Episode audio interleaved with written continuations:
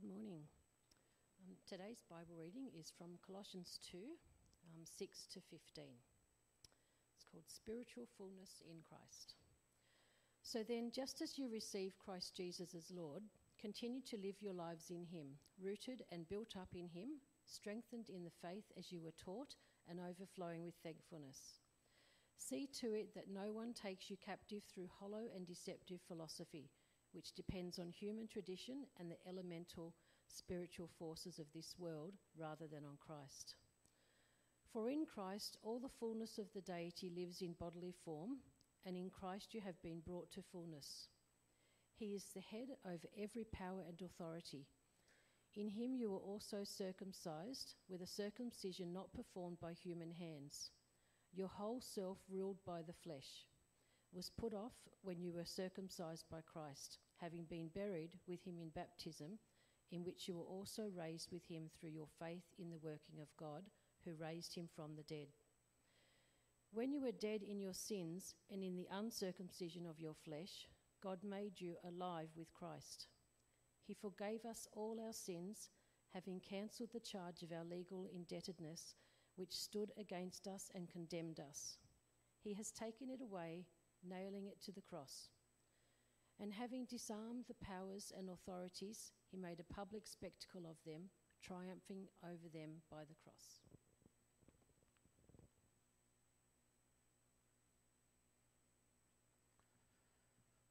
Thank you, Margaret. Uh, as I said last week, we've just got a couple of weeks, which we, well, I've gone back to Colossians. I'm going backwards. Um, it's not often you go backwards in a book. Gave you Colossians 3 last week. Uh, we'll look at Colossians 2 today. Then we're going to have our missions month, and, uh, and then we'll start a new series after that. Let me pray, and, uh, and we'll have a closer look at this passage. Heavenly Father, thank you for your word. Thank you, it is your truth, and thank you that through it we can uh, we can be trained in righteousness. We can be rebuked. Uh, we can be upheld and encouraged. Uh, Father, thank you that we come to it with great confidence, knowing that you have something to say to us which uh, should impact our lives and will change our lives. So, Father, we pray that your Holy Spirit now will convict us with this double edged sword that he holds, being your word. And we pray this in Jesus' name. Amen. Now, I was trying to figure out if I shared this with you before, um, but I didn't grow up in a Christian home. I think you knew that. Uh, but I did used to like U2. Um, I probably still do U2 music. Um, many of you would know who U2 are. Uh, now, for me, U2 became a bit of a, a cult thing for me. Uh, to the point that when I was 18 or so, I was with a couple of mates basically chasing the U2 cover band called Rattle and Hum all over Sydney. No matter where they were playing on a Friday or Saturday night, you would find us there. Um, I think the band knew us. I think they knew all about us, and they were a bit annoyed by us because we seemed to take control of the whole dance floor. But, not that I can dance. However, U2 used to speak pretty deeply to me uh, before I knew deeper things. And, uh, and Bono has written a song called I Still Haven't Found What I'm Looking For. I might have shared this with you before. Anyway, let me you, read you some of these lyrics. It says, I have climbed the highest mountains, I have run through the fields only to be with you. I have run, I have crawled, I have scaled these city walls only to be with you but I still haven't found what I'm looking for. I've kissed honey lips, felt the healing in her fingertips. It burned like fire, this burning desire. I have spoke with the tongue of angels. I have held the hand of a devil. It was warm in the night. It was cold as a stone. But I still haven't found what I'm looking for. I believe in the kingdom come. Then all the colours will bleed into one. Well, yes, I'm still running. You broke the bonds and you loosed the chains, carried the cross of my shame, of my shame. You know I believed it, but I still haven't found what I'm looking for. See, he's talking about Jesus. And, uh, and I didn't know it at the time, but it expresses a man. I used to just go and party, but it expresses a man that has sought fullness in people and in different experiences, uh, but still hasn't found what he's looking for. Now, I resonated with that before I found Christ because there's a great emptiness that comes uh, without knowing uh, the Lord Jesus. No matter what you are searching for, no matter what it is that you think you're seeking, whatever you try to fill your life with, well, you always end up thinking, I still haven't found what I'm looking for. But at the end of that song is an expression of the gospel message. Christ broke the bonds and loosed the chains, carried the cross of my shame. And Bono says, You know, I believed it, but I still haven't found what I'm looking for. So I don't know much about Bono, and I don't know what was in his heart and what's in his heart now. But I do know that many of us profess a faith in the Lord Jesus, but we still say, I still don't seem to find, have found what I'm looking for. We seem to still have something that's a bit empty. We still long for something a bit more. We start dappling in other things because we still don't feel we've found what we're looking for. See, Colossians 2 6 to 15 this morning, I think, addresses this problem. It addresses the problem of being in Christ but feeling that there's still something lacking, that somehow we need to add something more or even take something out of the gospel message in order to fill that void that we still seem to have at times. And perhaps it comes to you when you're looking at the non Christian world and they seem to have a little less worry that they carry or a little less concerns at times. And perhaps, like a psalmist says very uh, well, that they seem to be blessed more than what you're blessed. And you think, well, maybe they've got something that I don't have because I don't feel like I have what uh, enough. Some of you, it might be at work, it might be at school, it might be uh, in your social circles, it might be simply the people that you come across down the shop in our community, your neighbours, whatever it might be. But they seem to put themselves first, and that seems to be a better philosophy. On a spiritual level, perhaps they follow a New Age philosophy or they've got some sort of meditative technique or there's something they practice that you think, wow, it seems to give them something that I don't have. And you start wondering, well, maybe I need to add or maybe I need to subtract. Or maybe it's other churches. You look around and they, they claim to have things, and you think, oh, if only I could have that. So, in many ways, when we become a Christian, we struggle to get to the point where we say, I have found everything I am looking for. I think initially we do say that. I know I did.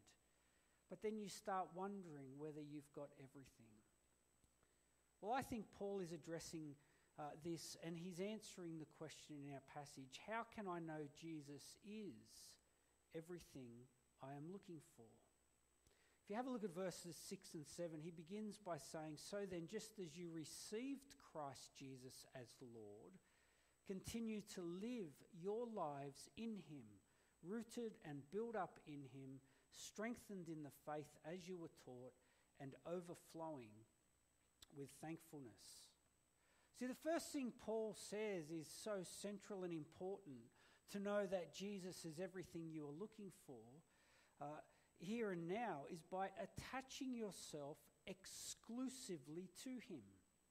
See, in verse 6 here, he says, Continue in Him just as you received Him. In other words, the same Jesus that you took hold of so powerfully when you first came to Christ, or if you, if you have grown up, that you in moments have known him to be uh, so strong, the creator, the sustainer, the savior, the Lord of the universe, the one who is supreme over all things, is the one we must remain rooted in, the one that we must uh, be a part of. Now, I want you to notice the active tense of these words. See, when Paul talks about our salvation and our secured hope which is in and around this, this passage, he talks in the past tense. He talks about salvation having been won for us, all past tense. But now he's saying this is an active reality for all of us. If we want to stay firmly rooted in him, it's an active, uh, an active life. This isn't a sit back and enjoy the ride life of Christian. Paul says, continue to live in him. And then he gives us this image rooted, built up, strengthened, and overflowing. See, that's how our uh, lives should look like. It really reflects Psalm 1. If you remember Psalm 1, uh, blessed is he who does not walk in the counsel of the wicked. I should have, I should read it for you. I, I think I'll read it for you.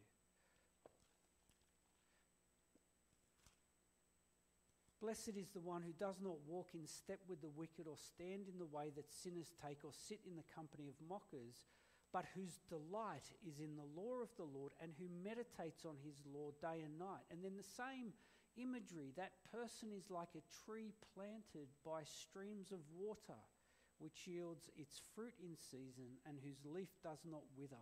Whatever they do prospers. This idea of being rooted and firmly established and overflowing with thankfulness as the abundance of being rooted in Christ.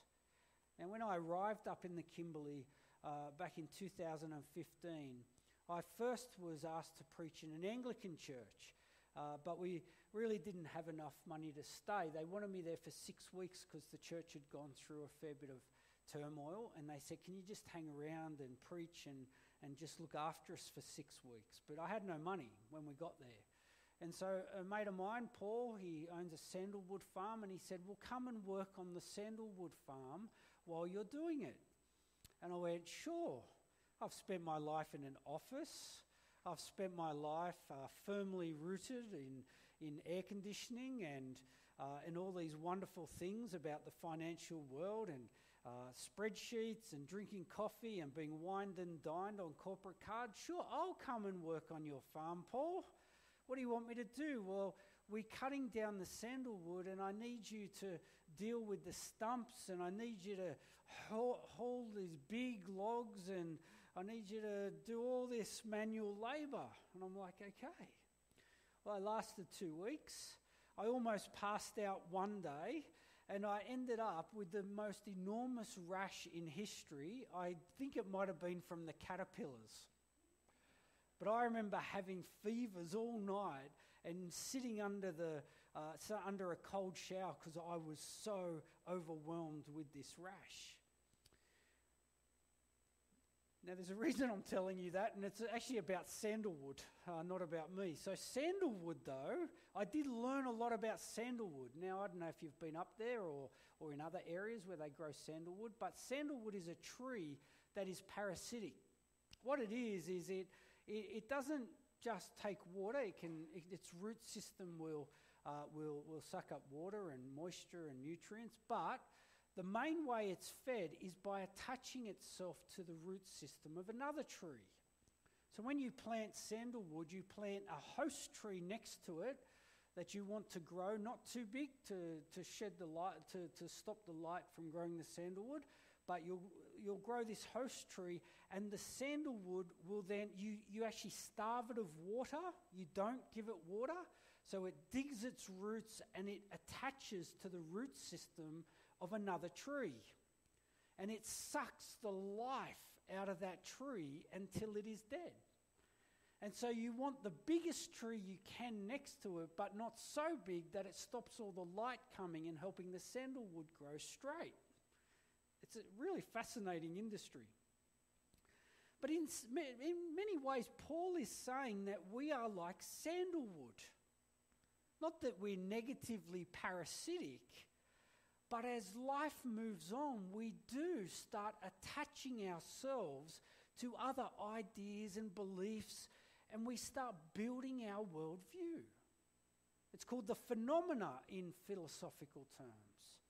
We have our uh, senses, and everything that we uh, encounter with our senses builds a worldview. That's why our world thinks that our life is relative and truth is relative because whatever we encounter, well, that's what we've created. And Paul actually says we're a bit like sandalwood. We can easily attach ourselves to all sorts of things. But he says, don't do that. He says, attach yourself to Christ alone. Do not go searching after these hollow philosophies. The fullness of Christ you are looking for will only come if you are exclusive to Him. If you start dappling in other things, it will start being, uh, it'll start affecting your spiritual walk, and you won't see the fullness of Christ develop in your life. See, the hard thing for us is that not only have we nothing to contribute to our salvation, it's a free gift, it's by grace, we don't need to add anything to the gospel and the truths that Christ brings us. This is the fullness that God has done and gives and provides and continues to give us. But we have a role here. We need to attach ourselves to Jesus. Well, ironically, in some ways, that means obedience. Yes, we're saved by grace, and I mentioned this last week because this is what Paul continues on about. But we need to get on board with the program. We need to continue on in the gospel message and living life the way that Paul has, um, that Jesus asks us to live. One of my first encounters with this kind of uh, difference in relating uh, to each other, um, which is ultimately how our life pans out in Christ, was when I became a Christian. So I became a Christian through a soccer team. It was through the Reformed Church soccer team at Blacktown. And one of the things that stood out for me beyond anything was how those blokes used to treat each other. Now, some were Christians, some just grew up in, uh, in church. But for me, my life to that point, as I was off uh, watching the U2 cover band with my mates, was putting each other down as much as we could. Whoever could put each other down the most, I think that's how Aussies do it. If we can put each other down the most, then we win and we're the best mate that we can be. It's kind of a bit bizarre. It's, it's, it's actually is anti-relational in many respects. But when I joined this soccer team, these blokes were encouraging each other, encouraging me. They seemed to live differently. And I think most of it was because they were rooted in Jesus. They seriously wanted to encourage each other to grow. And it was a real big impact on me. It was very different. And this is what Paul's talking about. We need to disengage with the world that we've known and engage with what Christ has asked us to be.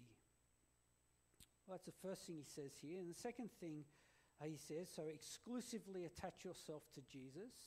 The second thing he says, defend yourself from the captive captivity of other philosophies.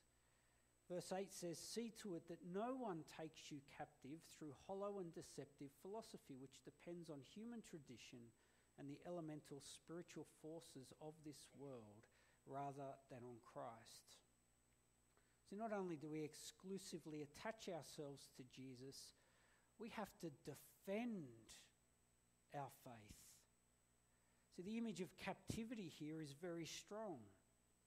If you think that you can have a little bit of New Age spiritism or a little bit of tantric meditation or dabble in even a little bit of drunkenness every now and again, Paul says that putting your trust in other philosophies and promises means that you are becoming captive to them. This is like uh, the image of pirates. Think of pirates. Pirates are real, by the way, they're not made up. There are pirates in the ocean. And what they do is that they will uh, jump on board your ship and hold you gunpoint. You're still on your ship, but they will jump on and they will hold you gunpoint and force you to hand over or give up things about your Christian walk, about your faith in Christ. And Paul says you need to defend your faith, defend against uh, those other philosophies that will come on board and hold you to gunpoint, take you captive. And that's the imagery that Paul's using. Peter says in his letter, Be alert and of sober mind. Your enemy, the devil, prowls around like a roaring lion looking for someone to devour. Resist him, standing firm in the faith. Ephesians uh, Paul says, Therefore, put on the full armour of God, so that when the day of evil comes, you may be able to stand your ground. And after you have uh, done everything, to stand. You see, there's this activity of defence. We need to constantly be reminded that we are to push back, to defend ourselves.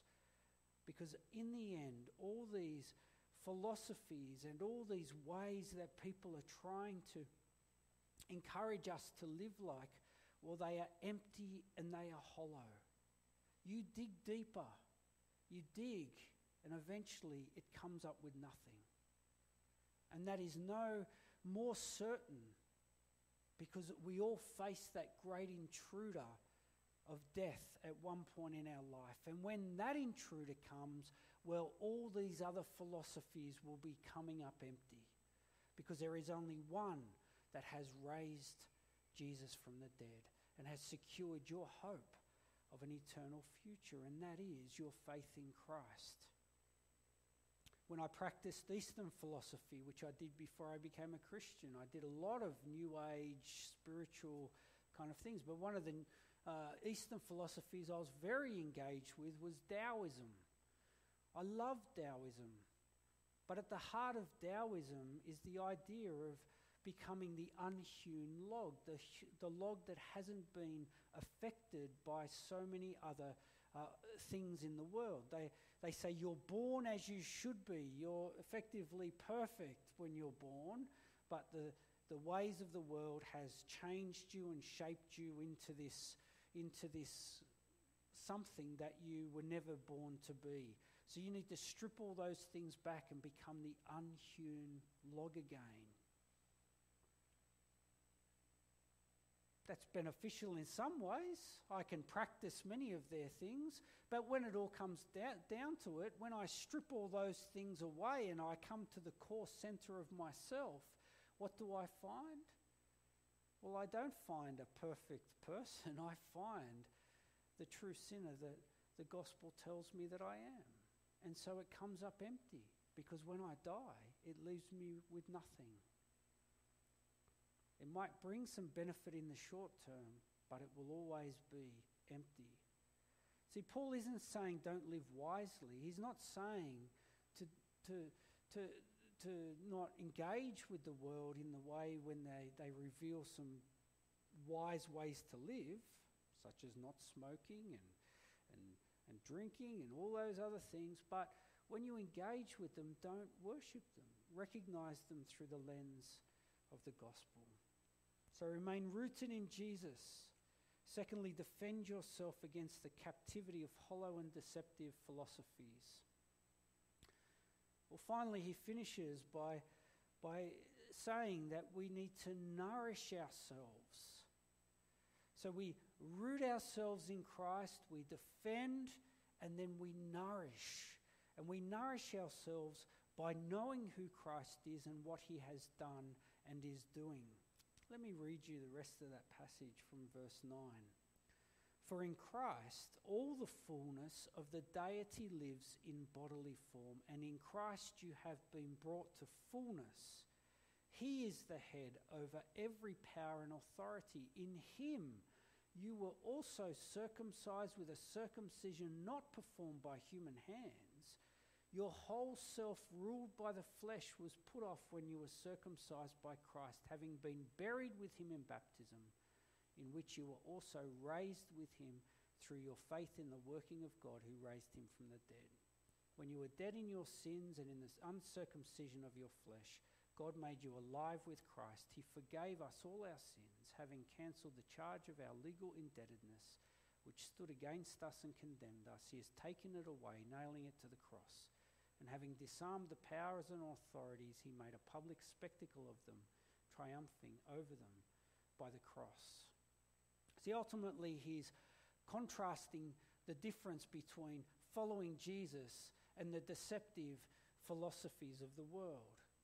You see, religion or any spiritual practice or anything that's trying to entice you will always leave you condemned, will always leave, uh, leave you dead in your sins, and they will always drive you to practices based on human traditions.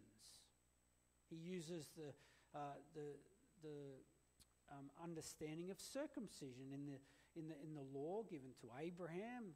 Uh, you know, there was a physical circumcision. He's now saying you have been released from that binding religious uh, observances which always led you just to highlight that you couldn't observe them perfectly, the law.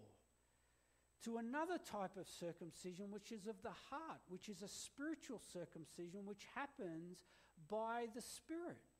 Your heart has been uh, opened and it has been renewed, and the Holy Spirit lives within you. So you were dead when you were living by the laws, but now you're alive. And every deceptive and philosophy will lead you back to death. But Christ leads you to freedom.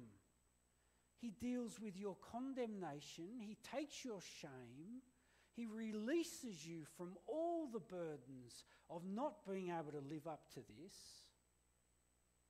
When I was a Mormon, I've been many things. I was searching. I was searching as a young fella. And I ended up having the Mormons come into my home. They took me through their five or six week program. I got baptized into the Mormon. I was fast tracked into the, they've got two priesthoods, the Aaronic and the Melchizedek priesthood. I, is it 12 months before you're allowed the Aaronic? They, they, they took me to the bishop near the temple in Carlingford, and I sat down, and he goes, We want to fast track you. we're going to send you overseas as a missionary. And so I got the Aaronic, as in Aaron, uh, priesthood. Uh, I, got the, I was on track for the Melchizedek priesthood, all those kind of things. But I tell you, each year you've got to sit with the bishop and he goes through a list of things. Have you given 10% of your gross income to the church? Imagine if I did this to you lot 10% of your gross income. Have you abstained from sexual relations? outside of marriage? Have you drank tea or coffee? Now, if there was ever a deal breaker, but you would sit there and most people would say, yes, yes, yes, yes. But they knew deep down that there was always something that they, they hadn't done. But you couldn't sit there and say no because there were consequences. So you were led into this space where you were observing a hollow philosophy. And in order to do that, you were led into lying, really.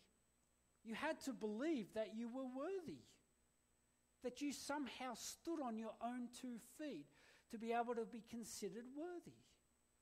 But no, Paul's saying don't be led into these things. They are easier to control. They make you feel like you can tick the boxes, but in the end, don't go there.